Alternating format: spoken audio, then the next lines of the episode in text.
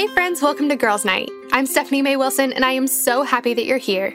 Each week, I have a girlfriend over, and we talk through one of the biggest questions we have about our lives as women. We're talking about friendships and faith and relationships and self confidence, about our calling in life and how to live every bit of our lives to the absolute full. Life is so much better and easier and absolutely more fun when we navigate it together as girlfriends, and I cannot wait to get started. Our guest for today's episode is business coach Christy Wright.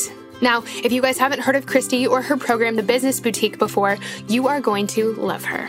Christy hosts in person conferences. She speaks all over the country. She has a podcast that I love, and she's written a book all aimed at equipping and empowering women to make money doing what they love. And that's exactly what we're going to be talking about in today's episode. Friends, we have wise, wonderful, world changing women in our Girls Night community. And I know that so many of y'all have enormous dreams that you're either in the process of pursuing or that you want to be pursuing. Y'all are dreaming up blogs, businesses, side hustles, and Etsy shops. You're dreaming up ways to use your gifts for the good of the world, for the good of God's kingdom, and to support yourself and your families. I love that. But here's what I also know starting a business is hard. It's daunting, it's scary, it's confusing, it's complicated. And I know for so many of us, we either don't start or we don't keep going, we get stuck because we feel like we have no idea what we're doing. And that's why I'm so happy to have Christy here today. Today, I'm going to be picking Christy's brain, asking her all the questions I know we're all asking about starting and growing a business, and my goodness, she has answers for us. In our conversation, Christy talks us through how to find our business idea and how to know if it'll work or not. She talks to us about how to actually start our businesses, how to get customers and get them to actually buy what we're selling. She talks to us about how to charge money for things without feeling so squirmy about it, how to work through the fear and discouragement we often feel when pursuing our dreams, and so much more. I cannot wait to share this episode with you. But before I do, there's something I wanted to make sure to tell you about. So, one of the things that Christy and I mention in today's episode is friendship. We talk about how important friendship is and also how hard it is to find our people. And my goodness, I have learned so much about this in the last few years. You see, I have wonderful best friends today, but that hasn't always been the case. In fact, there's been more than one season in the last 10 years where I feel like I had to completely start over in the friend department. What I learned in the process is that making friends as an adult is really tough. It's scary, it's intimidating, and honestly, it's kind of embarrassing. It feels embarrassing to admit that we don't have enough friends, and feels even more embarrassing to admit that we're not sure how to make new ones. Maybe you can relate, and actually, I'm betting you can because I know a lot of us feel this way. Maybe you've just moved, or maybe your friends have all moved away, or they've gotten married or recently had babies, which sometimes feels like the same thing as them moving away. Maybe you have really great girlfriends, but they're scattered all over the country. You don't really have people who are your people in your actual everyday life. Maybe you've never had the best friends you've always wanted. You feel like it should have happened to you by now, but for some reason it just hasn't. When Carl and I first moved to Nashville, I was so unbelievably lonely. We moved here and I didn't have a single friend and I had to completely start over, and I wasn't sure how to do that. But I knew I had to do something. The loneliness of having no friends was more than I could stand, and so I got to work. I gathered up as much courage as I could find, and I tried anything I could think of to make new friends. And you know what? I actually did it. Within just a few months, I was already feeling less lonely and more connected, and within a year, I had met some of my best friends. It was amazing. Carl threw me a birthday party a few weeks ago, just shy of our four year anniversary here in Nashville. The doorbell rang and it rang again, and our house was quickly full of people I love. It took some time and some intentionality and some persistence, but as we sat around in my backyard that night, our faces were glowing under the twinkle lights, Carl was manning the barbecue. I realized that the journey was so, so worth it. I really had found my people. I had found my people, and I know you can do it too. But you don't have to do it alone. As I was learning how to make friends here in Nashville, I made sure to take copious notes. I wrote down all of the things that didn't work, and more importantly, I wrote down all of the things that did.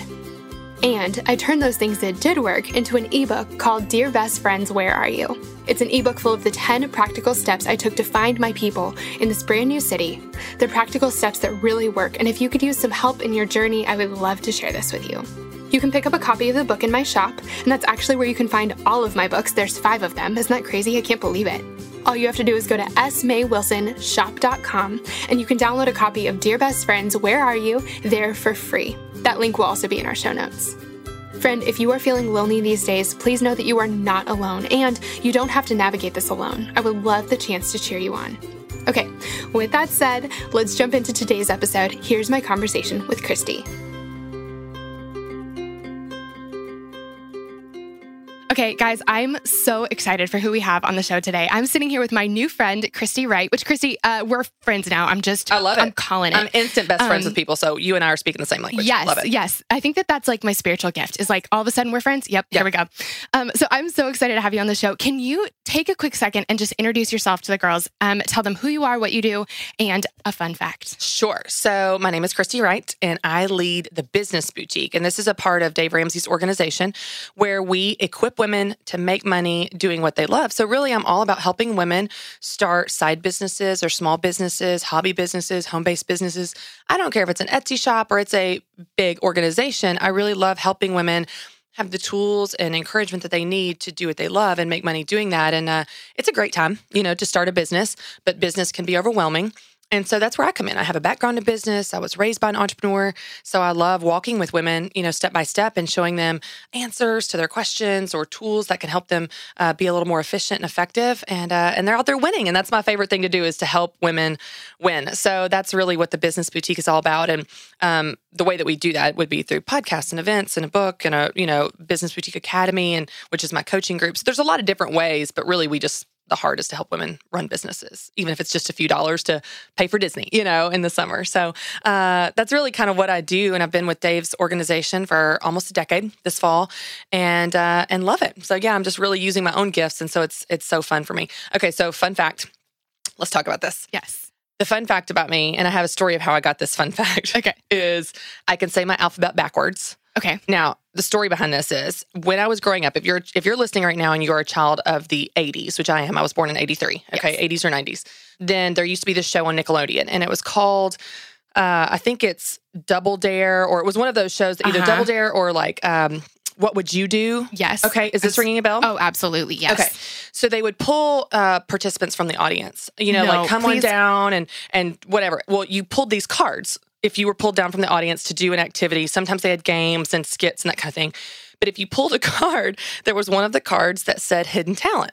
And Stephanie, it was my deepest fear that when I went on this show, not if, but when I went on this show Okay. Yes. and was pulled from the audience, because I definitely would be right. and didn't get a game or skit, but pulled a card that said hidden talent, I would not have a hidden talent. So I want you to know I taught myself the alphabet backwards when I was 10 years old because by God, when I went on that show and got called on, I would have a hidden talent. I love your boldness. And like, you're like, I'm going to be on the show and this is how it's going to go. I'm so committed to this dream. I mean, that fear. Fear can drive you. And I was really scared of not having a talent. Should I pull that card, which I obviously would. So uh, Um, I taught myself that alphabet backwards. I love that. I like wish we could have like like a redemption story where it's like I the know. show's still on and it you get to do Bring- it. Bring it back. Yes. There was one, I remember watching this one episode and there was this like 80 year old lady that got pulled from the audience and she pulled the card and I thought, oh my gosh, this sweet woman, what is her hidden talent for this show? And she said, I can, she had this long strand of pearls. She said, I can swing my pearls.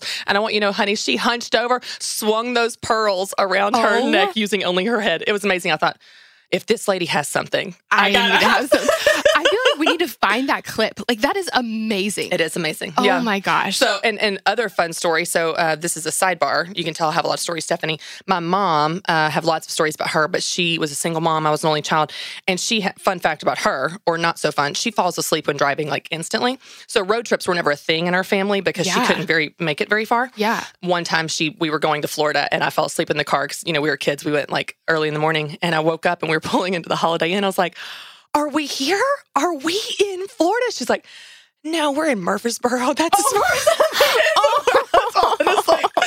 So we, um, so what? So the next year, a couple years later, we decided to go to Disney, and of course, we were never going to make it to Disney with mom driving. So we took a Greyhound. True story, Oh which took us a short 22 hours. Oh and it was on gosh. that Greyhound trip that I taught myself the alphabet backwards. I was like, okay, Z, Z, Y. And I, sp- I swear that's how I learned the alphabet backwards. That is, you have time. so Like, many you- layers to this story, you- Stephanie. So you're so sorry you asked. No, I'm I'm zero percent sorry. 22 hours. You're like, I can do something on this. That's right. trip. I'm going to make Yeah. the most of this trip and I'm going to prepare myself for when I get called on that show. And Yes. by God, when I made it to Disney, I could recite that. You were ready. You were ready. Right. I feel like I had a couple of those things. It wasn't quite with the specific end goal in mind, but there were a couple of things I like really wanted to learn how to do. One of them was braid my hair, like Yeah. French braid my hair. It's my important. mom could do it, but like not great, and it Mhm. took a long time. And I just thought the girls who could French braid their own hair were so cool. And I remember a summer at camp where I like every day practiced. And I mean, by gosh, like I can do it, and I'm a champion now. That's right. I also remember like really cool girls knew how to like knew how to play pool. Where did Oh. I find this? I don't Yeah, know. sure. When was the last time I was at any place with a pool table? I couldn't tell you. But you were going to be ready. I was going to be ready. yes, because I thought just like really cool girls like know what they're doing Totally. around a pool table, and I'm like maybe 16 or something. And, like you're not even allowed in a pool hall, Stephanie. Whatever. Anyway, that didn't really pan out. Um, I'm really glad we started here. yeah. Oh, yeah. Um, okay, so Christy, I'm so excited to have you here. We, I stumbled upon you a while back. I actually went to, let's see, when was it? I went to Business Boutique in 2016, Oh, awesome. I think. Okay. Um, and it was awesome. And that was the first time I'd, I'd gotten to hear of you. And, you know, I've been following all that you've been doing ever since. Um, and I, I love what you do because business and small business has been so important in my life. Um, I, we, it's something that we are going to be talking about more on the podcast, just um, equipping the women in our community to do the things God's created them to do. We haven't done it a ton yet. So I'm really excited to have you like kicking it off. Oh, I'm thrilled. But it's it's been such a big part of my story. I my husband Carl and I met when we were working at a missions organization in um, Georgia, and we everything was going according to plan. We were working together. We were on the same. We were on the marketing team together. He was like technically my boss, uh, which was like you know we had to get like A special scandalous? permission. Oh, yeah, yeah. know. Oh, totally worth it. But we, you know everything was going according to plan, and then um, three months before our wedding, we both got laid off from our jobs. Oh, my gosh. And all of a sudden, we're not only, you know, uh, addressing invitations, we're also finding out, trying to figure out what state we're going to live in Sure. and wh- what we're going to do for money. Um, we ended up moving to Nashville, like kind of on a whim to work together at this um, kind of startup. Um, and we did that for about six months living here. And then the startup failed. Mm. And so for the second time, you know, before even our first anniversary, we're like filling up that cardboard box and taking it out and, Right. and going out to our car and just thinking like, what the heck are we going to do from Right. here? Um, we both had been kind of doing some things on the side. I'd been blogging for a really long time. Um, and he had been doing like freelance marketing, graphic design, things like that. And we really had this kind of do or die moment where we thought, you know, do we go for it? Do we give this a try, doing Right. our own thing? Um, and really, we had nothing to lose. We had like maybe $11 in our bank account. And, you know, we both decided to kind of go for it. And Right. that was at the beginning of 2015. And I mean, it has been amazing. The the journey has been obviously tricky and we've made lots of mistakes, Sure. but I, I love I love kind of the business boutique's tagline of like making money doing what you love That's right. because that's what we've both gotten to do and it has been enormous for us. It has been total game changers for our life. And so I, you know, I have benefited so much from women like you and from you specifically teaching us how to do this and, and helping us along the way. And so I really wanted to to to allow our girls to hear from you also. Yeah. And because I know that so many of them have something. So many of them have like a side hustle or a dream, Sure. or maybe they are going through a big job loss and trying to, you know, thinking about like betting on themselves also. Right. Um, so anyway, I'm so I excited love that. well, thanks here. for sharing that. That's awesome. And Yes. it's so fun because once you're on the other side, you're going, oh, it's so worth it to take that step of faith. But beforehand, before it feels scary, it feels vulnerable and, and risky. And it is all of those things scary Yes. and vulnerable and risky.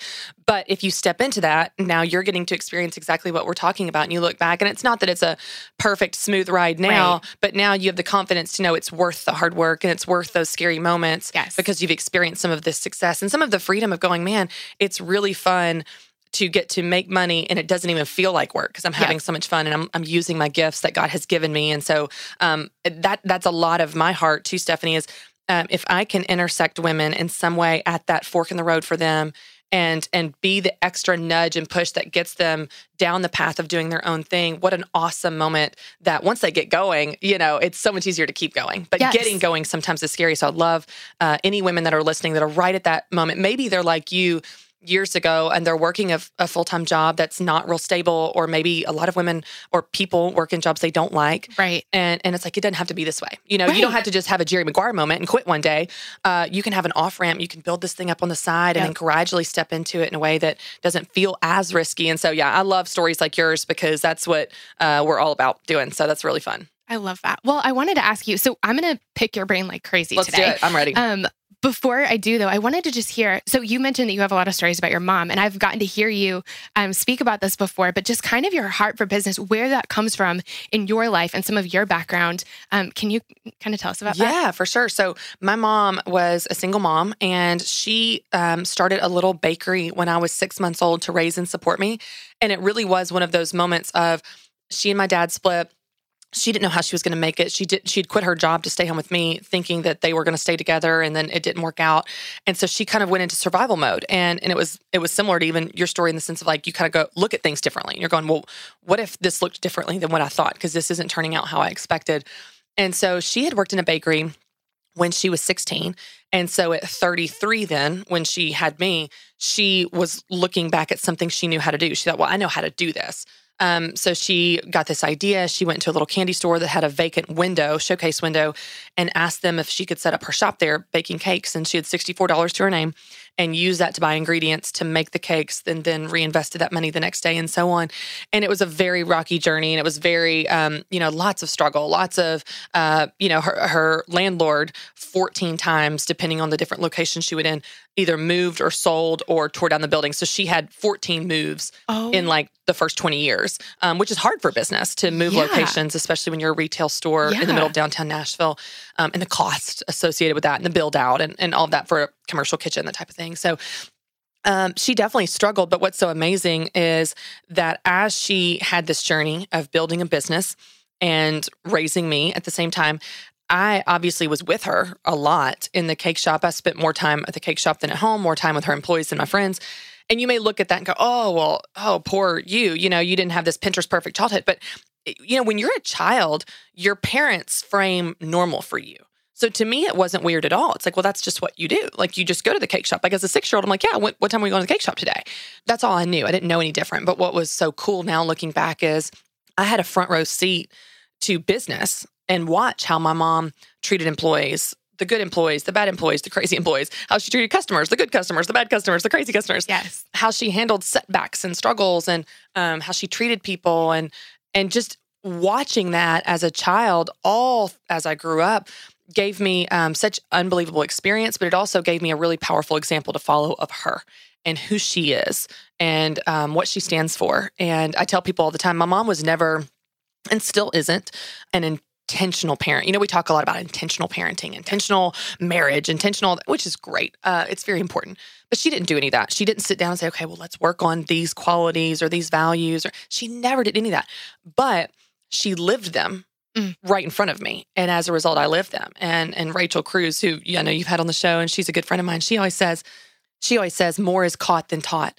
And I think that's so true. So if you're listening right now and you're not a quote unquote intentional parent sitting down with all these intentional plans, who you are is more than enough for your kids. And they are picking up on who you are and what you do and how you treat people. And, and that's what mom did. And and I attribute so many of the qualities I have today from watching her and and from being in the struggle with her. You know, you can teach your kids, for example, Stephanie, you can teach your kids all day about pers- perseverance. You know, in, in theory. Yeah. But when you break down on the side of the road and it's nine o'clock at night and it's pouring down rain and your tire is flat, that's what really teaches your kids about perseverance. Or yeah. when you when you push through, when you, you know, and and so for me, those moments um, I, I, tell people all the time at our business boutique events, which since you've been, you may have heard me say this before. I didn't make it despite the struggle. I made it because of the struggle. And that's what made me who I am today. And so for anyone listening right now, they're going, I'm not a perfect parent. Welcome to the club. None of us are. I don't feel like I'm being intentional enough. I, I, don't feel like I'm, you know, doing these things enough. Who you are is more than enough for your kids. And and believe it or not, some of the hard times are the very things that will make them. Because guess what? They're going to have hard times in life, and you're preparing them for them. And I think that's a great thing. So we don't have kids yet, but I have totally asked that question, especially um, like how do you even as a, a human teach some teach all the things you want other people to learn like to to your kids. Like i have i mean that's so daunting um, the fact that you get to be who you are and that investing in yourself and growing in yourself and being the best version of yourself and just letting your kids see that right. that it's like you don't need to have like thursday morning class on perseverance right, or whatever. It's right. just you show them. Right. Um, and i love the thing about um, you didn't succeed despite your struggle. You succeeded because of it. And i know that so many I know that so many of the women in my community have stories and have kind of ministry like I don't know, starting to stir in their heart. And, but they're thinking, you know, I've been through this thing. I, I could never teach anybody. Or, you know, I haven't had this training. I could never encourage anybody. And really, it's like, what are you going through to today. That is the thing. Well, and, and I, I love, just really quick, I want to call out something because I think that that lie is so true, Stephanie. Like that lie that God can't use me. There's someone more qualified. There's someone that has more gifts. There's someone that's a better fit. There's someone that has more time, money, blah, blah, blah, blah, blah. That is very real in, in everyone's head. Okay. But if you want to get really scriptural about this, like again and again and again, those are the exact people that God used. God did not use those people that were the most impressive with the most money, the most time, the most skills, the most education. It doesn't matter. That's not who God used. God used the most unlikely people to do the most unlikely things to show his glory. So if we're going to go into that for a minute, that might be the very exact reason he's calling you is to show that he's the one that did it. And all you have to do is trust him with that thing that he has called you to. And, and I, you know, Christine Caine says all the time when she and I are friends, and I love her, she says, God does not call the qualified. He qualifies the call called. And if he's calling you, it's because he wants to do something. Yep. And so, um, but I think that's very easy. That's a very easy lie for the enemy to plant in your head that you're not good enough, you're not smart enough, you're not something enough. There's there's someone else th- for this job. It's not you. And that is a lie. Like if God has put that stirring in your heart, it's because he wants to do something with it. Yes. And like the very thing that you're going through right now, the very thing that you think disqualifies you actually might be the exact thing he's going to ask you to talk about. Right. I got an, uh, an email from a girl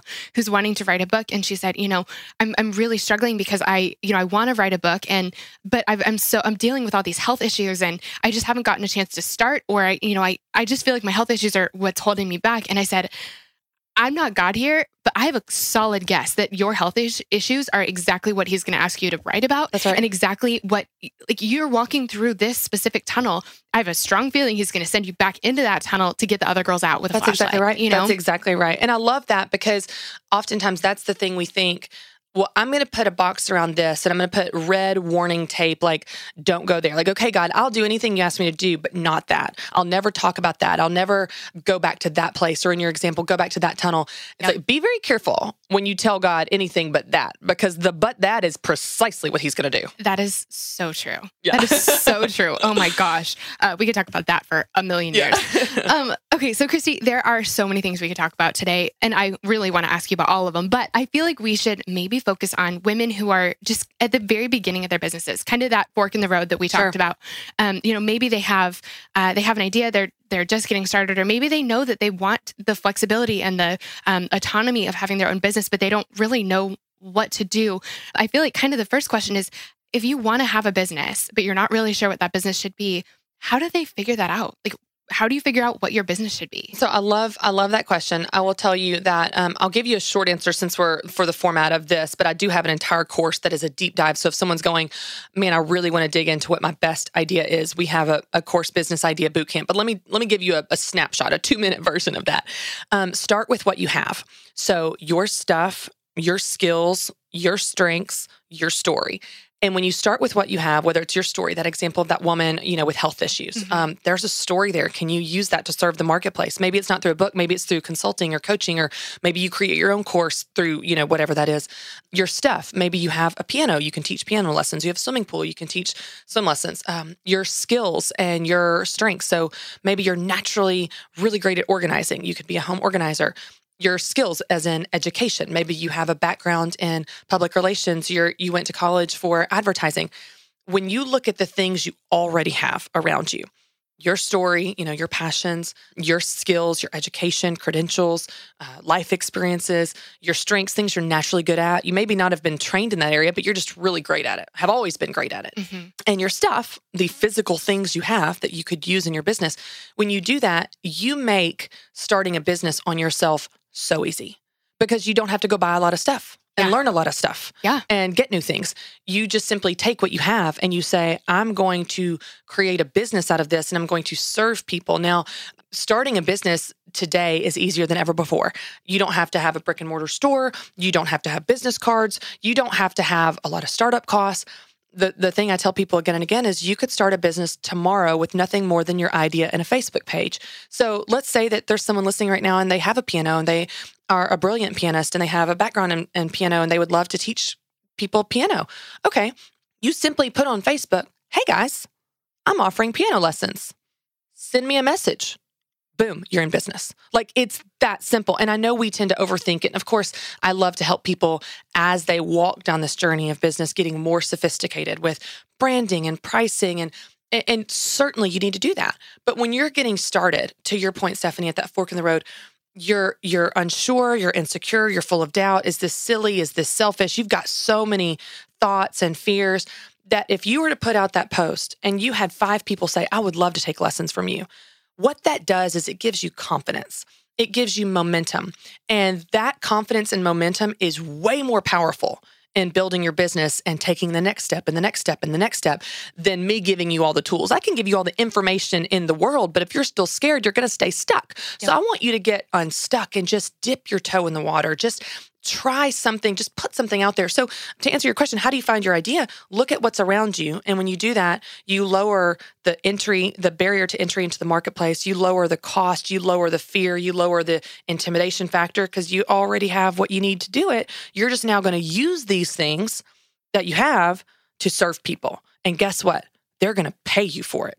Hmm. And you're in business. People pay you to solve their problems and and you're in business. It really is that simple. I love that so much. There's author in town. I don't. You might know him. Um, Jeff Goins. Oh yeah, yeah. I went to college with him. Did you really? Mm-hmm. Okay, that's so funny. Jeff was my um, boss at the oh. missions organization I oh, worked okay, at. Cool. Yeah. Um, for you know when I first met my husband. Um, I so love his work. Love his books. He's like, so good. Brilliant. Yeah. Well, yeah, we'll link to him. But um, and so sorry, Jeff. We're gonna. I'm really gonna butcher this. But Jeff, I one time said something like, "Your thing is whatever is easy to you but remarkable to somebody else." Mm, mm-hmm. And there's so many things like that where it's like, you know, I didn't think of creating I'm trying to think of an example. So I have a girlfriend who is amazing at meal planning.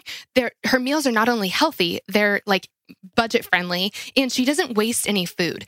Like praise Jesus, how the heck does right. she do that? Right. And and she's like, no, no, no. I mean, it's just easy though. And we're like, Heather, this is absolutely like out of my mind remarkable. Yeah. I cannot believe you can yeah. do this. But I think that those are the things that we we don't pay attention to that. Um, right. Something that comes really naturally to me and something that I've I don't know. I feel like it's something that God's kind of given me is the gift of friendship. Mm-hmm. Um, friendship is something that I'm so passionate about and something I really seek out and something that doesn't come super, not totally easy to me, but it does um, come decently easy. And, and it just it's only kind of been a recent revelation that's not easy for everybody and so that. that's like i love that you see that i've never thought of it that way that is an unbelievable gift it's and it's there are a lot of people. I mean, I when we moved to Nashville, I didn't know a soul. I didn't know one single person here, and so I had to find and make friends all over again. And I really paid attention to that journey and started like writing pieces of it down, and actually ended up into uh, becoming two books because yes. because that's hard, and and that's just one thing that I happen to be good at. Meal planning, hor- horrible. So right. I'm going to pay Heather for her expertise, right. and I can help you with friendship. And you know, we all kind of have our little pieces. But I love the way that Jeff said that. Like, it's easy for you so you don't you don't think of it because you go like right. I, no everyone knows how to do this. Right. That's not true. No one knows how to do that's this. right. And I, I want to point out that really quick because i think that those things that are easy for you are so easy to undervalue and underestimate because you assume, oh, it's easy for me, it's easy for everyone else. And that's not true. To your point, you know, I talk about this at the event and in my book. So anyone that's familiar with that, this may be redundant. But for those of you that are listening that don't know what your strengths are, I have five E questions. And one of them is exactly what you just said, Stephanie. But these five E questions can help you know your strengths if maybe you don't know them. So here's questions to ask yourself. Number one, what do you enjoy? Mm-hmm. Typically, the things you enjoy are things you're good at. I don't know about you. I don't like doing stuff I'm not good at. Uh, yeah. No, I'm not good at softball. I, I don't like to play softball. Listen, I know you're a runner. I don't understand it. Running is not on my e list. No, no. So if you enjoy it, you probably are good at it. So that's one of them. Um, what gives you energy? Typically, when we're in our strengths, it gives you energy versus mm-hmm. sucking you dry of energy. And that's not to say you're not tired, but it's that good kind of tired where you can't wait to wake up and do it all again. Yeah. Um, what comes effortless to you? And that's what you're saying with what's easy. So what what feels just as natural as breathing? It just it pours out of you and you don't even realize it. Meal planning or organizing or singing or painting or spreadsheets. You know, Stephanie, some people, spreadsheets give them energy. I need a nap after five minutes. I can I, speak on stage for three days, but five minutes of a spreadsheet and I'm out. Yep, like exactly. Me so too. What gives you energy? It's a good insight into your strengths. And then what do others encourage in you? And sometimes we're not good at identifying our own strengths, but people always say, You're so good at that. You're so, mm-hmm. man, you should start a business doing that. Man, you're a natural. And we realize, oh, maybe I am good at this thing. And then lastly, where do you excel in relation to other people? Now, don't get all squirmy here. Be like, oh, I'm not good at anything. No, no, no, no, no. where do you perform above average in relation to other people? And if God made you good at something, don't downplay or dismiss it. Own it because we need you to step into that. So those are your five E questions. If you're listening and you're like, I don't know what I'm good at, what do you enjoy? What gives you energy? What comes effortless to you? What do others encourage in you? And where do you excel? And that'll give you, without taking a personality test online, which you can, that'll give you some direction of your strengths. And then to your point, Stephanie, those things are things that are unique to you that God can use in the marketplace to bless other people because other people don't have what you have like you have it. Yes. Oh my gosh. I feel like everyone just like stopped, pressed pause, and wrote that down. Yes. Yes. it's, a, it's a very tactical way to go, okay, what am I good at? Let me go focus on these things. Yes. Yes. Um, I always think about what do people ask for your advice about? That's and good. I feel like that's really um, you know, people ask like, Stephanie, how did this go from being a blog to being more of a business? And really, the thing was, I was getting so many emails from my amazing readers and now listeners um, asking me for advice about different things. Okay. And there were things where I'd be, you know, I was writing back everybody as quickly as I could. You know, let's talk about your boyfriend. Let's talk about your relationship with God. Here's how to have a quiet time. Like, here's what to do with that difficult friend situation. And I was doing that so much, and there were so many things that I couldn't go deep enough in in a email. There were so many things where it was like, man, everyone has this question. And, and, you're reinventing the wheel again and again and again. Right. And one of the things, so really it was one of my um, first, it's it's my biggest course and it's one of my first products, but it's called Make the Most of Your Single Life. And it's it's an online course.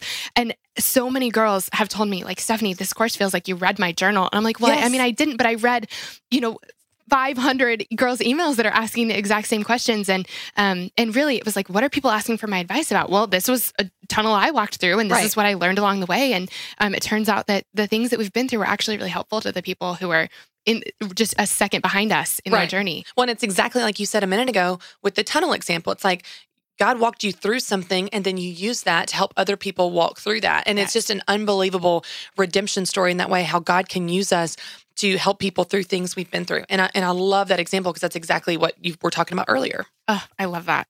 Well, okay. So as we're looking at our business idea, do you have any thoughts on like, how do we know if this is going to work? Like, how is this a good idea? Because I think that's the immediate next thought is, okay, well, so I, you know, I have a piano. Um, I could teach some piano lessons. Sure. This is really fun. My mom um, has a piano and she's been oh, taking fun. piano lessons forever and she just recently started teaching them. So I love mom, it. I didn't even so know that. I didn't yes, even know that. I, know, I didn't even tell Christy that. So yeah. anyway, this is a little like personal shout out to my mom and encouragement to her.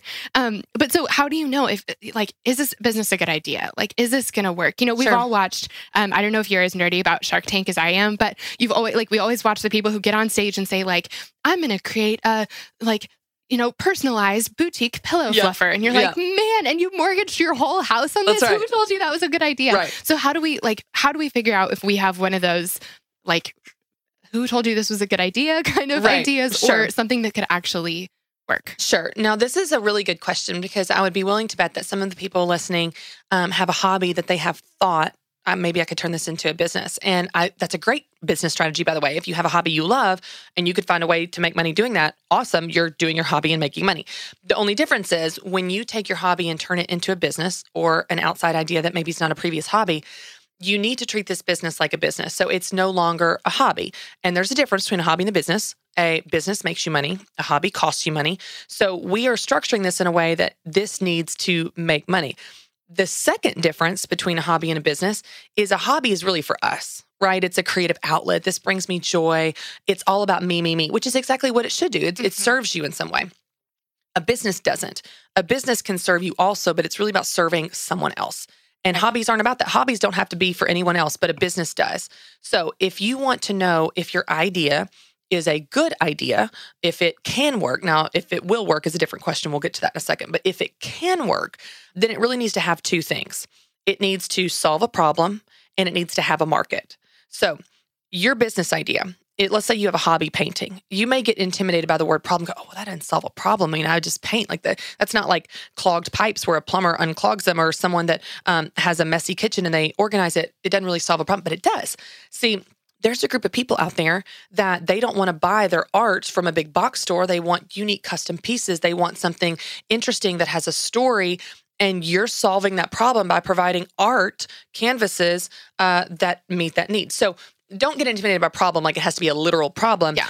But it does need to solve a problem. If your business does not solve a problem for for people in some way, then it, it can't work.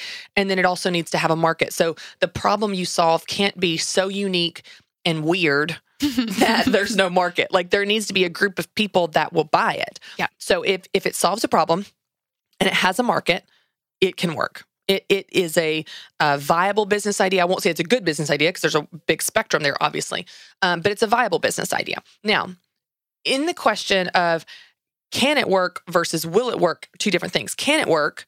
Well, if it solves a problem and has a market, it can work. Will it work? You never know till you try. And people always want to know will this work? Will this work? Will it make money? Will it make money? if it solves a problem and has a market, it can work. It can make money. But will it? You don't know till you try. And that's where business is so awesome and fun and exciting is because you are having a conversation with the marketplace. You are putting something out there and saying, does this help you? Will you buy this? And they say yes because orders come in. And then they say yes, but I don't like this about it. And then you change and you come up with the iPhone 2.0, 3.0, 4.0. You iterate. You know, people often get stuck, Stephanie, in the early stages of business thinking, I'm not going to ship this product or launch this website um, until it's perfect. But that is a complete myth because you, as the business owner, don't know what perfect is the only people that know what perfect is is the marketplace and that's an ongoing iteration to get to more and more of what they want. And you don't know that till you put it out there. You put you put your 1.0 version out there and they say hey we want a little more of this a little less of this. You tweak it and that's when a year later you put out the 2.0 version and you keep iterating. So can it work if it solves a problem and has a market?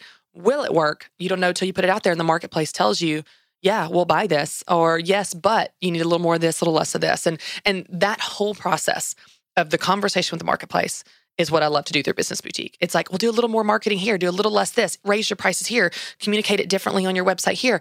And as I help them iterate, iterate, iterate, their business grows and grows and grows, and and they're able to see what it, the potential of the business is. But when you're starting out, you're just starting out with the most basic levels just to get it out there and, and get your feet wet. I love that so much. I think that, you know, we get caught up in like, I don't know what my business plan is, or I don't know, you know, this isn't perfect. Or I, I, think that I can think of, you know, all the different products and things that I've made in my business. And there are some where I didn't ask the marketplace or where I just kind of ran on my own or where I, um, you know, spent months and months and months creating something and then tested it to see, right. does this work? And right. there are other things where like, I mean, I kind of threw it at the wall a little bit. Like, you know, I, I gathered, you know, some resources, some ideas, some materials, and then said, hey, like, let's do a beta version of this. Right. And those are the things that have have done the very best because I've learned the most about them and I've had the opportunity to change them. And um, it's funny because I always need to remind myself of that. Like, hey, just start with the basics. Right. Like, just this is, you know, 1.0. You can always fix it and change it, but you never know if you don't try. Well, it's like you said too of of getting out there and having this conversation, listening to what do people ask you advice on. So I'll give you a really practical example of Business Boutique. We started Business Boutique in November of 2015 with an event.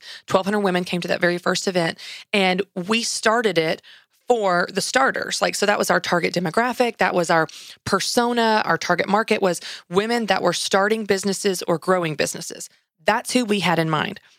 40% of the audience that showed up, Stephanie, were women that didn't even have a business idea.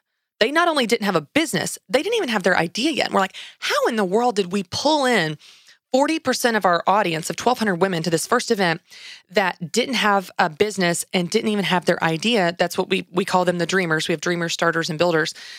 How did we do that? And so the number one thing they asked me again and again was, How do I find my idea? How do I find my idea? I want to do something, but I'm not sure what. So, again, at our spring of 2016 events, we had two events, one in Phoenix, one in Dallas, about 1,600 women at each of those. Again, 40% of the dreamers that didn't have an idea fall of 2016, again, a large percent of dreamers.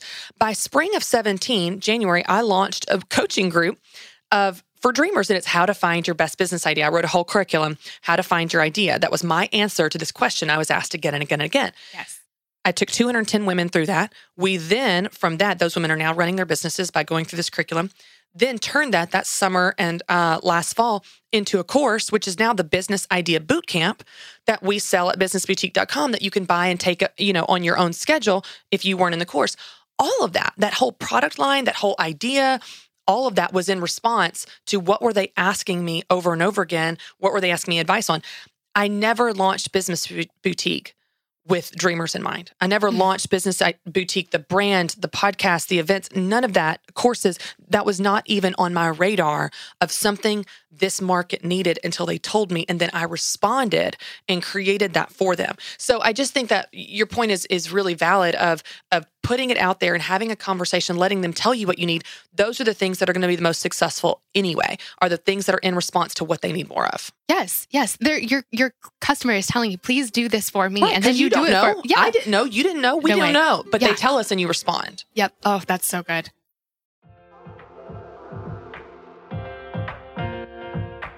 This show is sponsored by BetterHelp. As many of you know, I recently wrote a book, and while it was the most rewarding project of my career so far, it also came with a lot of hard work and long nights. And sometimes when things started to feel a little bit overwhelming, I needed to get a few things off my chest so I could clear my mind and keep the writing process flowing. And the thing that helped me so much to sort through those feelings was therapy. Now, tell me if any of this sounds familiar. Maybe you're going through something really hard right now a big loss or a gigantic life transition. Maybe you frequently feel anxious, depressed, overwhelmed, or just generally discouraged. Maybe you really, really, really want your life circumstances to change, but you don't know how to actually change them. Or maybe you're feeling stuck as you try to work through your past, navigate your present, or figure out your future. Friend, if you can relate to any of this, you're not alone. I've been there, and therapy has been the thing that has helped me more than anything else with all of this. In the last 10 years or so, I've learned that strength isn't proving I can do it on my own, it's knowing that I don't have to. I'm at my strongest when I have a full support system around me, and an essential part of my support system is therapy. Therapy can be absolutely life changing. That is, if you can afford it and find a therapist you like and trust. But of course, this is easier said than done, and that's why I'm so excited to be partnering with this week's podcast sponsor. Our sponsor for today's episode is BetterHelp. BetterHelp is the easiest and most affordable way I've ever found to find a great therapist. It's entirely online and super easy to sign up.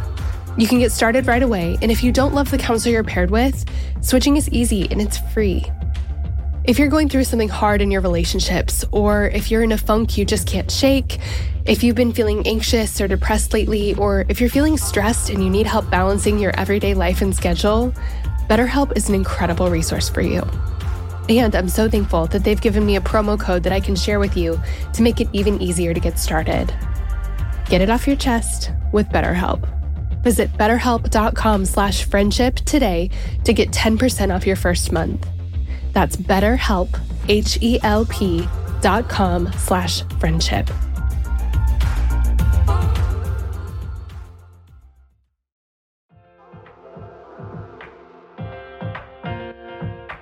Shout out to Claritin for supporting this episode and providing us with samples. Friends, springtime is finally here, but that also means allergy season is in full swing. I have always struggled with allergies, and I don't know about you, but I am especially allergic to cats. More on that in a second. Well, luckily for those of us who live with the symptoms of allergies, we can live Claritin Clear with Claritin D. Designed for serious allergy sufferers, Claritin D has two powerful ingredients in just one pill that relieve your allergy symptoms and decongest your nose so you can breathe better.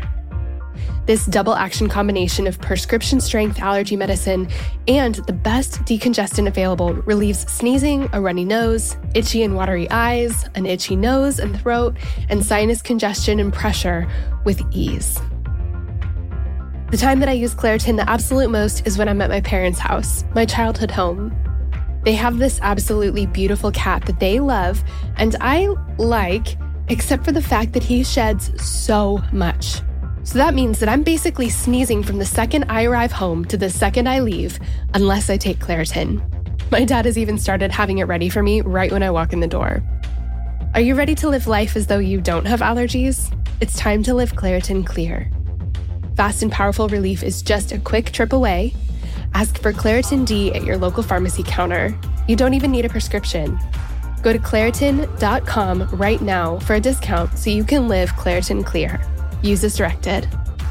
Claritin, thank you so much for sponsoring our girls' night. We love having you.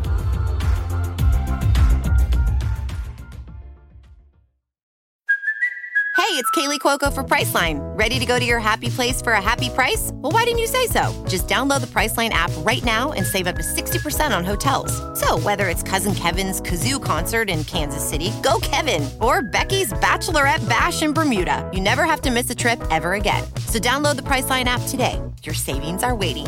Go to your happy place for a happy price. Go to your happy price, Priceline.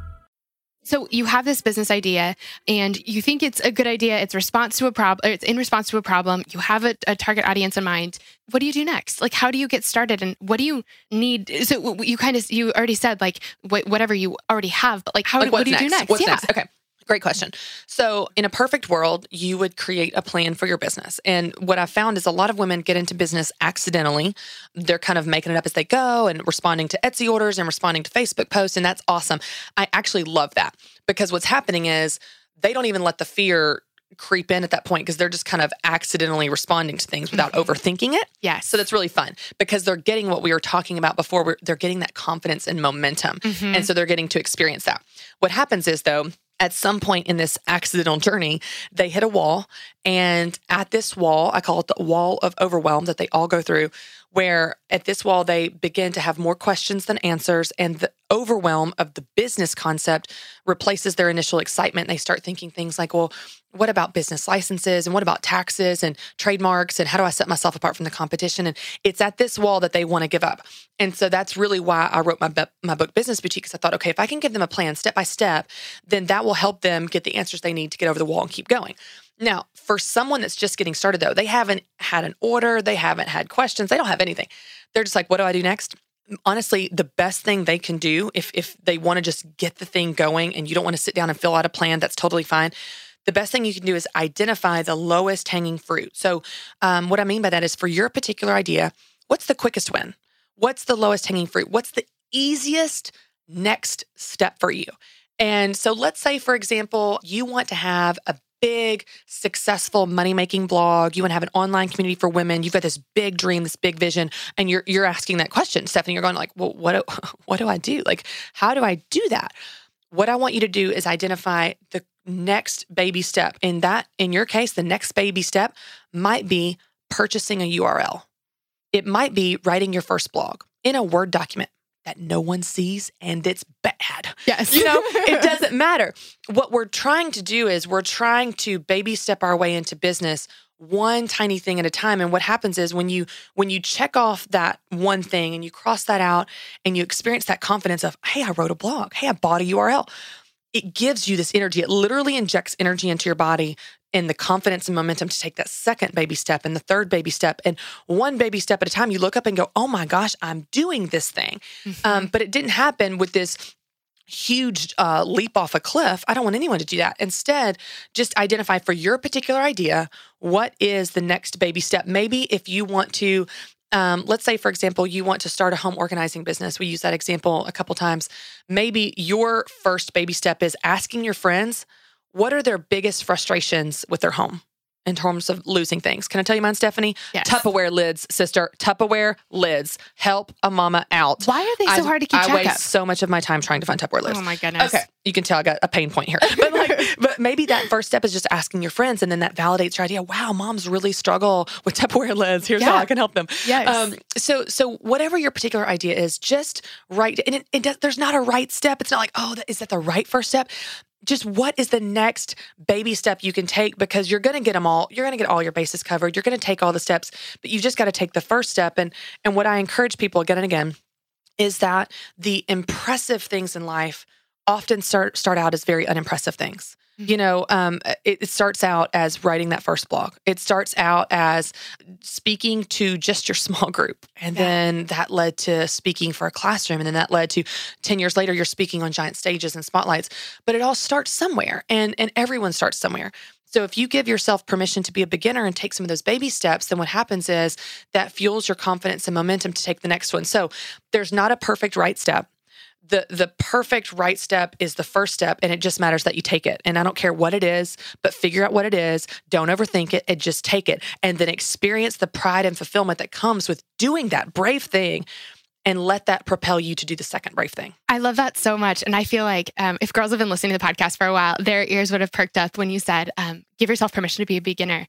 I, the idea of this podcast was in my head for years before I actually um, took the leap. It was like the technology. It was, I mean, I was just intimidated by a million different things. And finally, that phrase, it's okay to be a beginner, popped in my head. And that gave me all the permission I needed. Okay, I'm going to try this. I, I don't know if this is going to work. I don't know if I'm going to like this, which it has worked and I love it, which I never would have known Right, otherwise. right. Um, eh, but, you know, I just, I needed something to just allow me to start. And I think the idea that I could be horrible at this and that's okay. Right. Just, and I'll get better. I have to get better. right. That was just the thing I needed. And so on my little podcast microphone was this little sticky note that said, it's okay to be a beginner. And I mean, it got me through Yes. like the whole first season. Well, and I think we have this myth. You you've heard me talk about this before, Stephanie, at the event, but I think we have this myth that if we're scared, we shouldn't do it. And fear is a bad sign. That if I was supposed to do this podcast thing, then I wouldn't be scared and intimidated. So I guess it's not for me. That's for someone else who's not scared. And the truth is, we're all scared at different stages of the journey. And and I love how Joyce Meyer says, "New levels, new devils." Even if you conquer your fear of one thing, the moment you push yourself outside your comfort zone to do something you've never done, you're scared because you know why? You've never done it. Of course you're a little scared, but but you don't have to wait until you're not scared to do the thing you want to do. You just do it scared. So walk on the stage, post the blog, buy the podcast equipment. Do the thing anyway, even if you're scared, even if you're shaking in your stilettos, do it anyway. And the more you do it, the less scared you are. And you wake up and you go, oh my gosh, I'm doing the thing. But you didn't wait until you weren't scared because guess what, sister? That feeling may never come. You just do it anyway. You just do it while you're scared. And I think that um, for some of those women listening right now, that they are like you and they've had this idea waiting for that fear to leave before they do it, they're going to be waiting forever. Yeah. Instead, lock arms with each other in this community, listen to you and other people that love you that have are coming alongside you and say, you know, I know we're scared and we're going to do it anyway. We're going to do it scared and then and then you'll actually do the thing. If not, I'm afraid that that fear will keep them stuck and I and I hate that because the people winning, it's not that they're not scared, it's that they do it despite the fact that they're scared. I love that so much. I it made me think of um, the movie We Bought a Zoo. Don't they have the thing about like 20 seconds of insane courage or something? He's yes. like, just summon 20 seconds of insane courage. I feel like that's what it is. You know, you write the blog post and then you have to press publish, or, you know, you create this course and then you have to press share. And my gosh, like, I'm so glad you said we're all afraid. I'm always scared. I'm scared Yeah. all the time. Um, and I think we all are, but it's just, it's showing up anyway. It's summoning that, you know, 20 seconds of Right. insane courage to press publish. And then, That's like, right. then you can go hide for a That's minute, right. but it's out there. That's right. And I do want to call out one thing on the on the spiritual side of this, and I obviously am a, a believer, but I think that it we all know that fear is not from God. So let's talk about that. Fear is not from God. And I would say that if you're scared, it is because there's something on the line. In fact, those things that I have done that I have been the most afraid of have been the most impactful. And it was because the enemy was tormenting me with lies and excuses and lies and excuses and don't do it. And people think you're a fool and no one will like you. And, you know, da-da-da, all these terrible possibilities of what's going to happen if I do it. And when I do it anyway, when I push publish on that blog, that's the blog that goes viral. That's the blog that women write in telling me about how it touched them and God spoke to them and, and all of these things it's those things women where something is on the line and and i believe that that's why you have a target on your back um, because something's on the line so if you're scared it's not a bad sign it's actually the opposite is usually true it's because it matters deeply Oh my gosh, I love that. I love that. I'm I'm as I'm editing this, I'm gonna be like writing this down and putting this on my mirror and all the things. I feel like we need this reminder all the time. Um, so Chrissy, one thing that I know holds us back in business, and this is absolutely still hard for me, is we are so uncomfortable asking for money. Mm, let's Like, talk about it sister is- let's just please let's go help there us. yeah. It is so so scary, and I actually I have coined a term for this because I just had to. I feel like you know if we can name something, it helps. But I call it the dirty sock syndrome. okay i'm ready Um, for this So you create this thing, and it's such a good idea in your head, and it's in response to something that people totally tell you that they need. You know that there's the, you you know there's the audience. You know it's a problem. You know that you have a solution that has helped you and lots of other people. You create it. You put all your time and love into it, and then you press publish. And as as long as it is something that is where you're asking for money, I feel like instantly. As you press publish, that thing that you loved so much instantly turns into like a dirty sock. Mm. And you're like, do you want my dirty sock? Will you please buy my dirty sock? All of a sudden, your confidence about this thing, at least this happens for Sure. me, it, you feel like you're offering them something that's all of a sudden terrible. sure How do you like how do you how do you maintain the confidence you had before Sure. after you've pressed publish Sure. how do you ask people for money especially because every once in a while like there's pushback Sure. for it For for sure. Okay, pushback is a different question, but let's just talk about asking for it. Like what, Okay. what's in our own head first. And Stephanie, let's be honest, we could talk about this for about six hours. I get very passionate about this. So get get ready for this. Um, here's the thing: we have some really messed up ideas about money, especially in the Christian world. So so we have there are there are a lot of myths. There's a lot of misinformation around what money is, what money means, what money represents. And sure, you can find lots of different examples, good and bad, when it comes to money, managing money, selling, business, all the things. But we tend to put things in buckets and oversimplify them. And I don't know if it's because maybe how we were raised or how media portrays it, but let's talk about what is true about money. Money is amoral. It is neither good nor bad. It is like a brick. A brick is not good or bad. You don't look at a brick and go, oh, that's a nice brick. Oh, that's a mean brick. It's just a brick. But when you put it in the hands of a person, it can be used for good or used for bad. You can build a home with that brick for someone that needs a home, or you could throw it through someone's car windshield. The brick didn't decide. It's just a brick. Money is like that. Money is amoral. It's neither good nor bad, but when you put it in the hands of a person, it can be used for good or used for bad. Um, you have examples of people that are very, very wealthy that make incredibly generous decisions with their money and they make an, in, an impact in the kingdom with the money that they are stewarding for God. You also have people that are poor or do not have a lot of money and they're jerks and they're not very generous and they're greedy.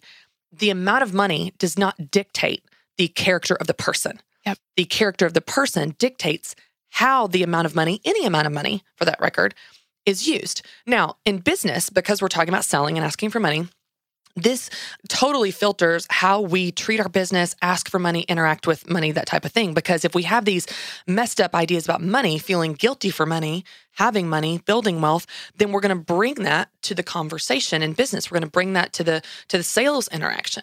Now, let's flip this on its head for a second, Stephanie. Do you ever buy coffee from Starbucks? yes Do you get your hair colored or cut or any of the above? yes Yeah. Okay. Do you ever, well, you don't have kids, so you don't pay for babysitter. Do you ever go out to eat at a restaurant? oh absolutely Do you ever feel weird about paying for those things? No. Never. So you're paying the Starbucks barista for her hard work and for the coffee that you're getting to enjoy when you walk out. You're paying for your hairstylist, who your hair is beautiful. She obviously does a great job. um, you're paying for delicious food at a restaurant and the service and the ambiance. And women listening right now, you pay for these things and you don't feel weird about it. So why in the heck do you feel weird about people paying for you, paying you for the value you bring to the marketplace? It's the same exact thing. Uh, if you don't believe in the goodness of business and making money, you will never have a good business and you will never make money. If you believe that making money is bad and selling is evil, then of course you're not going to try to make money or sell because why in the world would you take steps and put energy into a result you think is bad? I don't believe that, Stephanie. I believe that when you take care of God's people, when you serve them through business, where they pay you for the services and products you provide, you're taking care of God's people. And it is no less holy than a nonprofit or a ministry or something else where you're taking care of God's people. By the way, my one rant here about nonprofit and, and that and that type of thing is we have this myth that nonprofit means no profit. It doesn't. You need money like everybody else does to function and stay in business. By the way, if you don't have money, you're closed, nonprofit or for profit. But nonprofit is a tax status. It's an IRS designation. It does not dictate the holiness or worthiness of the business. For example, the NFL is nonprofit. Did you know that? They're not real holy, by the way, in my personal opinion, which no one asked. So, it, uh, nonprofit does not dictate the the mission or the heart or the impact of the organization. It's simply a tax status. And if anyone's determining holiness, it's not the IRS people. Like so let's not get confused here with tax status and holiness. When you do work that matters, when you do your work as the Bible says, says as unto the Lord, when you serve people as unto the Lord and you take care of people and you love people and they pay you for the value you provide, there's nothing in the world that's evil about that. And and it's amazing how we get tripped up when it's our business, but we don't mind paying for uh, you know, if, if we go on right now, Stephanie, if you and I need to buy a gift and we go on Etsy and we buy a really cool custom gift from a mom, I don't feel weird at all about paying her. I'm thrilled to pay her because I know that that's even more personal than Starbucks. Now, you will have pushback and haters. That's a different conversation. But but for you as the business owner to have confidence in serving the marketplace, uh, Rabbi Daniel Lapin says when you serve the marketplace well, they will give you certificates of appreciation with presidents' faces on them. They will give you money. And if you don't serve them, they'll put you out of business. They won't pay you. But if you're if people are paying you, it's because you're taking care of them. They're not going to continue to pay you if you're not. And uh, I think that's a really important point as you serve the marketplace to have confidence in that and have confidence in that uh, your ability to take care of them. I will say, as an example, like you know, when women come through, um, like my book signing line, for example and they've bought my book. So they've paid $20 Mhm. for my book Business Boutique, uh, which is the plan to grow their business. And they come through and they say, um, you know, I, I'm so excited about this book. Do you think it'll help me? I don't say, gosh, I don't know, maybe. Like it's a toss up. No, I'm like, yes, it will help you. I know it will help you. Why? Because I've seen hundreds and thousands of success stories and I can't wait to watch you win. And when you win, I want you to write me your story because I'm going to share it on my podcast at Business Boutique because I love shining a spotlight on women like you winning. You're going to do this and I can't wait to watch you do it. It's this unbelievable belief in what I'm doing and what God's called me to and what they can do with those things. And and if we if we want to get to the even deeper spiritual level, we think we're being so humble by not selling, by not using our gifts, by not building our business. But what we're really doing is hindering what God's trying to do because mm. God's trying, He has given you these gifts to leverage and steward. And it's our not only our right to use them, it's our responsibility to because women, people need what you have to offer. People need it. So don't hold back because you've got some messed up ideas about money. Listen to me, listen to Stephanie, listen to people that can help you set some of those things straight. And uh, you know i think it just it it will change how you approach your business. When people buy a book i'll tell you this stephanie i'm not focused on the $20 i got. I'm focused on the value that they're going to get from it because i believe in it. And in selling or making money don't focus on what you get. That's where you do start feel slimy. Yeah. and if you're focused all on you then then you do need to fix that. But if you're focusing on what you can give like the value you give through what you do through your bible studies through your books through your podcast if you focus on that then the money's just a natural result of that. But people start feeling weird when they start thinking what they can get. Don't focus on what you can get. Focus on what you can give, and the money will naturally follow. Oh my gosh. I feel like everyone's just like, just hold the phone for a second. We could talk I about this all day. to- I know. Oh, I love it so much. Christy, thank you. I wanted to ask you one more question. I wanted to ask you 100 more questions, but I want to ask you one more um, before we get into kind of our last few. So I think that this is, I know this has happened uh, to a lot of the women listening. You know, they've they've done the thing, they've started, they've come up with the idea, they've created the first product, they've put it out there, and crickets. Yeah. How do how do you find the people who want to buy your thing? If Right. you if you're experiencing that, like if you've created a thing, you have, you know, a- small handful of people following you, you've created a thing and you really are not having many sales. Like what Right. do you how do you gather how do you find the people who are going to buy your stuff? So business is one big experiment. So you're and you're never not experimenting. So even if you've been in business 20 years, you're still experimenting. You may know some things are honed in and you know that they're, you know, a guarantee, but other things are new and different. You're always learning like we talked about, you're always iterating. So for someone starting out, uh, I will tell you the number one thing that I see hold people back from making sales in the beginning. So I'm just going to make a guess here that this is maybe what's going on for this hypothetical person is they don't know who they're actually selling to. They think they're selling to everyone. They think that their product is for everyone or their service is for everyone, and it's not. It is for a specific type of person. And so what I want you to do if you are starting out and you have not made any sales, I want you to dream up what I call your ideal customer. So, who was the perfect person that this product exists for? Who is the perfect person that this uh, business exists to serve through your services or through your online community? Uh, dream them up. Let's give them a name. What's their age? Do they have kids? Um, what's their family situation? Where do they live? And where do they work out? And where do they go to church? And where do they? Um, what are their struggles? And what are their uh, pain points and frustrations? And why do they get up in the morning? What motivates them? When you begin to dream this person up, and I literally want you to write it out, like her name is Sue and she's 45 and she's struggling because her mom's aging and she feels torn between her mom and her 10 year old and da da da. Okay, you're writing all about Sue. Yeah.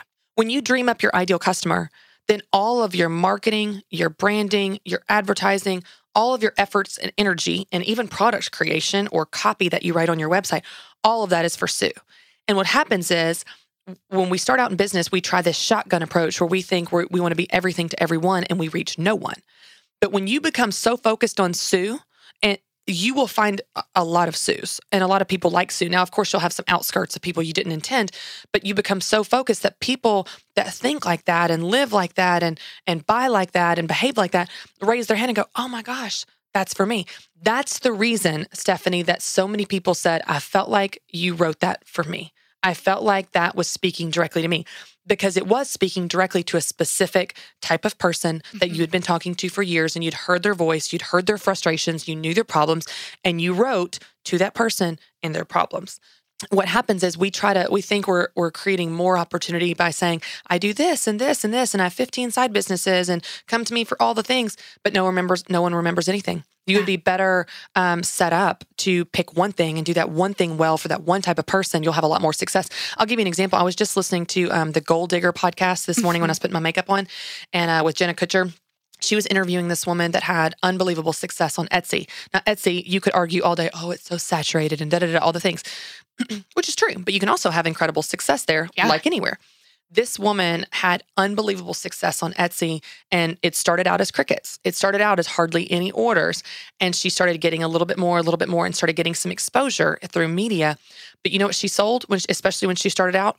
One product jewelry dishes but it was very unique jewelry dishes. The design was unique. It wasn't like anything you could see, but it was just a jewelry dish. That's that's it. But she leveraged who she wanted to sell to. She wanted to sell to brides for bridesmaids gifts. This is her target market. Here's how they think. Oh, get a gift that no one, you know, brides are always wanting unique bridesmaids gifts, Yep. personalized, you know, customized, all the things. And she has turned this into a giant business. Now they have, I think, a few other product lines as she's expanded and grown over time. But when she started out, she did one thing, she did it well. She branded herself in the Etsy marketplace as being known for this one thing. Now she employs her husband, her brother, her sister, her friends, her parents full time, plus a team of people. And it all started with this one product. So I would just say for someone starting out and it's crickets, there's a lot of things you can test. You can test maybe your messaging. You can test um, your pricing if your pricing is too high or, t- or too low. Yeah. You could underprice and people don't want to buy. I'll give you a tactical example, Stephanie. If I see an advertisement for a massage that's $25, you know what? I'm not really buying. scared. No, Nope. Yep. no, sister. Nope. Uh-uh. I want to Yep. pay 60 at least. Yep. Okay. Yep. So you may be doing that. You may be pricing so low, you're thinking, oh, great value. No one's buying because they think it's not worth anything. Yeah, because they're scared. That's right. So there may be a variety of things from messaging to pricing to to whatever about that could be going on. But I'd be willing to bet for that person starting out, the most common thing I see is trying to be everything to everyone. So instead, figure out what you want to be known for and go be that and market to one specific type of person when you're starting out. And you will begin to find that person and understand that person more deeply and write to them, create for them, and then you'll actually reach them. I love that so much. That is such such good advice. It is Thank so you. easy to think like I want to. Yeah, I want. I don't want to exclude people, but by excluding people by being really specific, so many more people are invited as, Right. a, as a result. And you'll get some you'll get some criticism if some people are pulled in that aren't for you and that's actually a good thing. You know, I had a man read my book. He he left a review on Amazon and it said I bought this for my wife but I decided to read it first. Now this is a man, middle-aged man that works in a large corporate job. And he said I just didn't get it. I thought it was real stupid. And he said my wife loved it and I thought perfect. Because you're not my market. Yes. And if you're making the wrong person mad, you're doing the right thing. Because that means that the wife that read it that goes, Oh my gosh, tears are streaming down her face. She wrote this directly to me. You're exactly right. It means I reached who I wanted to reach. So, Yep. of course, the implication is if you're reaching Sue, you're reaching a lot of people that aren't like Sue. Great. Awesome. You're not for them. Move Yep. on and help more Sues. Oh, so good. So good. um, okay, so I want to ask you three last sort of podcasty questions. We do this with everyone. Great. Um, the first question is What has God been teaching you lately? Ooh, I love that. Okay. Here's what I've I've seen a theme over the last we'll make this a long frame of time because I feel like God tends to teach me things the same thing lots of different ways till I get it. Okay. Uh, I'm a little hard head. God tends to t- is teaching me right now that the things that I need to work on are the things that I'm not naturally good at. And uh, it's easy, I think, to get stuck in our personality and go, well, that's just how God made me. Well, I'm just loud. Well, I'm just extroverted. Well, I'm just um, a hothead. So too bad I've got an anger. Prop, you know, I, I get mad. God's saying, no, like, I, I don't need to teach you. I, I literally felt God say this to me, which I may lose some of your listeners here because I don't know if God speaks to them this way, but but He literally, I hear like words in my head. I felt God say to me last fall. True story, Stephanie. Humble, humble moments here. I felt God say, Christy, I know you know how to speak up, but can you shut up? Oh, I know you know how to stand up for yourself and fight. Can you sit down and take it? And that's hard. It's hard, Stephanie. That's it's really hard. so hard. So I'm ye- yelling. I'm yelling, as you could tell. But it's like I feel like God, what God's saying is the areas that I need you to grow are the areas that you're not naturally good at. You don't naturally just bite your tongue and turn the other cheek. Now, someone that's listening right now, Stephanie, I want to call out if they are naturally quiet and hold their tongue, God might be teaching them, sister, it's time to speak up. Yep. It's time to fight. Yep. There's a time to fight and there is a time to sit down. Um, I love the quote. I think it's Winston Churchill. It is courage that it takes to stand up and speak up and and, and fight. And there's t- it's what it's courage that takes to sit down and listen. And I feel like the areas that I need to grow are the areas where I'm weakest, and and those are the areas that are hardest to grow because it doesn't come naturally to me. Um, so that's kind of it's been an ongoing theme for about eight months. Not a very fun theme, by the way. Not a fun but theme, a necessary but one. such a good theme. Yeah. Oh, that's so good. Okay, so this is kind of uh, this is a fun one. What is something that has been bringing you joy lately? And like this could be anything. This could be a favorite restaurant, a product you've been loving, something you've been doing on the weekends, just anything. So we've been going to the lake on the weekends, and growing up, it's funny how you just have like literally dreams, like uh, like growing up, like like dreams, like oh, it'd be my dream to you know whatever. Growing up, we never went to the lake. We never, um, I mean, we would go like rent a little cabin and um, a little state park and rent a canoe, but not like we never went to the lake regularly. We didn't have a boat, that type of thing. And my husband and I bought a boat and we've been going to the lake. And to me, it's like, Stephanie, I can die a happy woman. Like, it's like, to me, it's the ultimate. Like, I've made, like, I've made it. Like, there's nothing to me greater. than having a boat. Like, I don't need a beach house. I don't need a villa in France. I don't need really anything other than what I have right now, which is a boat we bought on Craigslist for a very good value. But it's just being on the water to me growing up because we never got to do that. And it's like my happiest place in the world. Like, we were there this last weekend, and I just kept saying to my husband, I can't believe this is us. I can't believe this is us. Like, I can't believe we get to raise our voice and like, I can't, like, I just can't believe this is happening. That's all I said all weekend. And you can tell my smile is so big. So going to the lake to me is just the ultimate. And the fact that we have saved and budgeted and made it happen, I'm just, I'm in heaven. Oh. Lots of joy. Lots, so much joy happens in the lake. Oh, I me. love that. I love that. That feels like the best like end goal kind of. You know, Yes. we're talking about business, we're talking Yes. about making money, doing the thing you love and and being able to afford some of the things you want to do Yes. in life and it's a Craigslist boat. And that's like the thing you can get. It's I mean that's so I love it. You can identify this is the kind of life I want to live. This is this is how I want our life to be and you can actually make it happen. and I love that. It's amazing too because I think, um, and again, you we could get into all the layers of spirituality, but it's like I was reading um, a book the other day, and the author was talking about how how do you how do you manage the the unbelievable suffering in the world and the unbelievable blessings in the world and all the you know practical day to day that we deal with of, of of from tragedies to silly stuff like boats, you know. But I think that that the way the author described it and I thought was really interesting was God is in all of that. Like God God is God is in all of those things and I think that as silly as a boat or as practical or as a physical of a thing that that is that I mean I genuinely feel that is a blessing from God and I am so thankful to God and and I don't deserve that and I'm not entitled to it but but God is in those blessings in your life, even the practical things, even the really cute new outfit you got, even the pedicure that just made you feel really good. Like I, you could you could argue you'd have made me think I'm just not Christian enough, but I think God is in those things, and I think God uses earthly things to bless us and bring us joy, and I think He wants us to enjoy those things that He gives us, and and that's certainly one that I have felt lots of joy and been very just so thankful for. I love that so much. Yeah. I love that so much. Um, okay, so last question. Who is a woman who's been inspiring you lately? Someone we can kind of go follow along with and learn from and be inspired by too. Um, I don't know how many uh, of your listeners are familiar with some of the Christian authors. I became friends with several of them on the Propel Women's Tour last fall when I was speaking with um, it's Christine Caine's event, but it was like Lisa TerKeurst, Lisa Bevere, and Beth Moore, and all the big names out there. Um, I just saw a post uh, literally a couple days ago um, from Lisa TerKeurst that it seems like from the post, and I haven't texted her or called her, I need to, but it seems like there has been reconciliation with her husband. And this woman, I'm going to get emotional talking about, but she has been through hell and back with her family and being on that tour when all of that was going on and seeing her strength and seeing her lean into the Lord and pray for miracles and trust the promise and not give up when she had every reason in the world to give up. When I honestly probably would have given up Stephanie and to see now just God's redemption and and see that she was pivotal pivotal in the strength that she portrayed through that whole season when she didn't know how it was going to turn out when she didn't know if there was going to be that happy ending.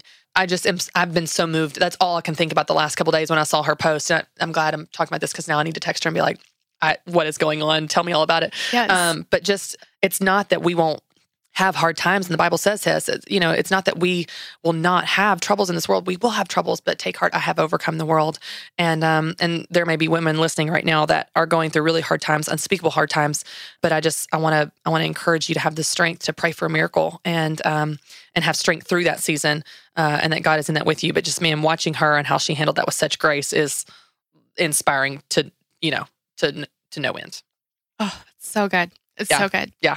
Christy, thank you so much for everything you do. Truly, Oh, you have you. been such an inspiration to me. I know that I'm one of you know gazillions of women who can say that and i'm so grateful to you for all the work you do and um, for inspiring us to do the work we were created to do as well so thank you so much for everything you do and for being here Well, Stephanie, you are such a light. Like I, I am just like more excited just because I get to hang out with you. And it's so. I, you said one thing that like I'm not going to stop thinking about this next week. I'm totally going to tell people. You told me this, but I love how you talked about friendship is is a gift and a and a strength. And I've never thought of that. Like what a gift that is that you have in building those friendships and how you're teaching other people, even through your podcast and your example, that they're going to be able to do that better as one of the many things that they've learned to do. But that just that just so stuck out to me. I just think you're so smart. So anyway, thanks for what you do and and uh, and for bringing me on as well. oh thanks friend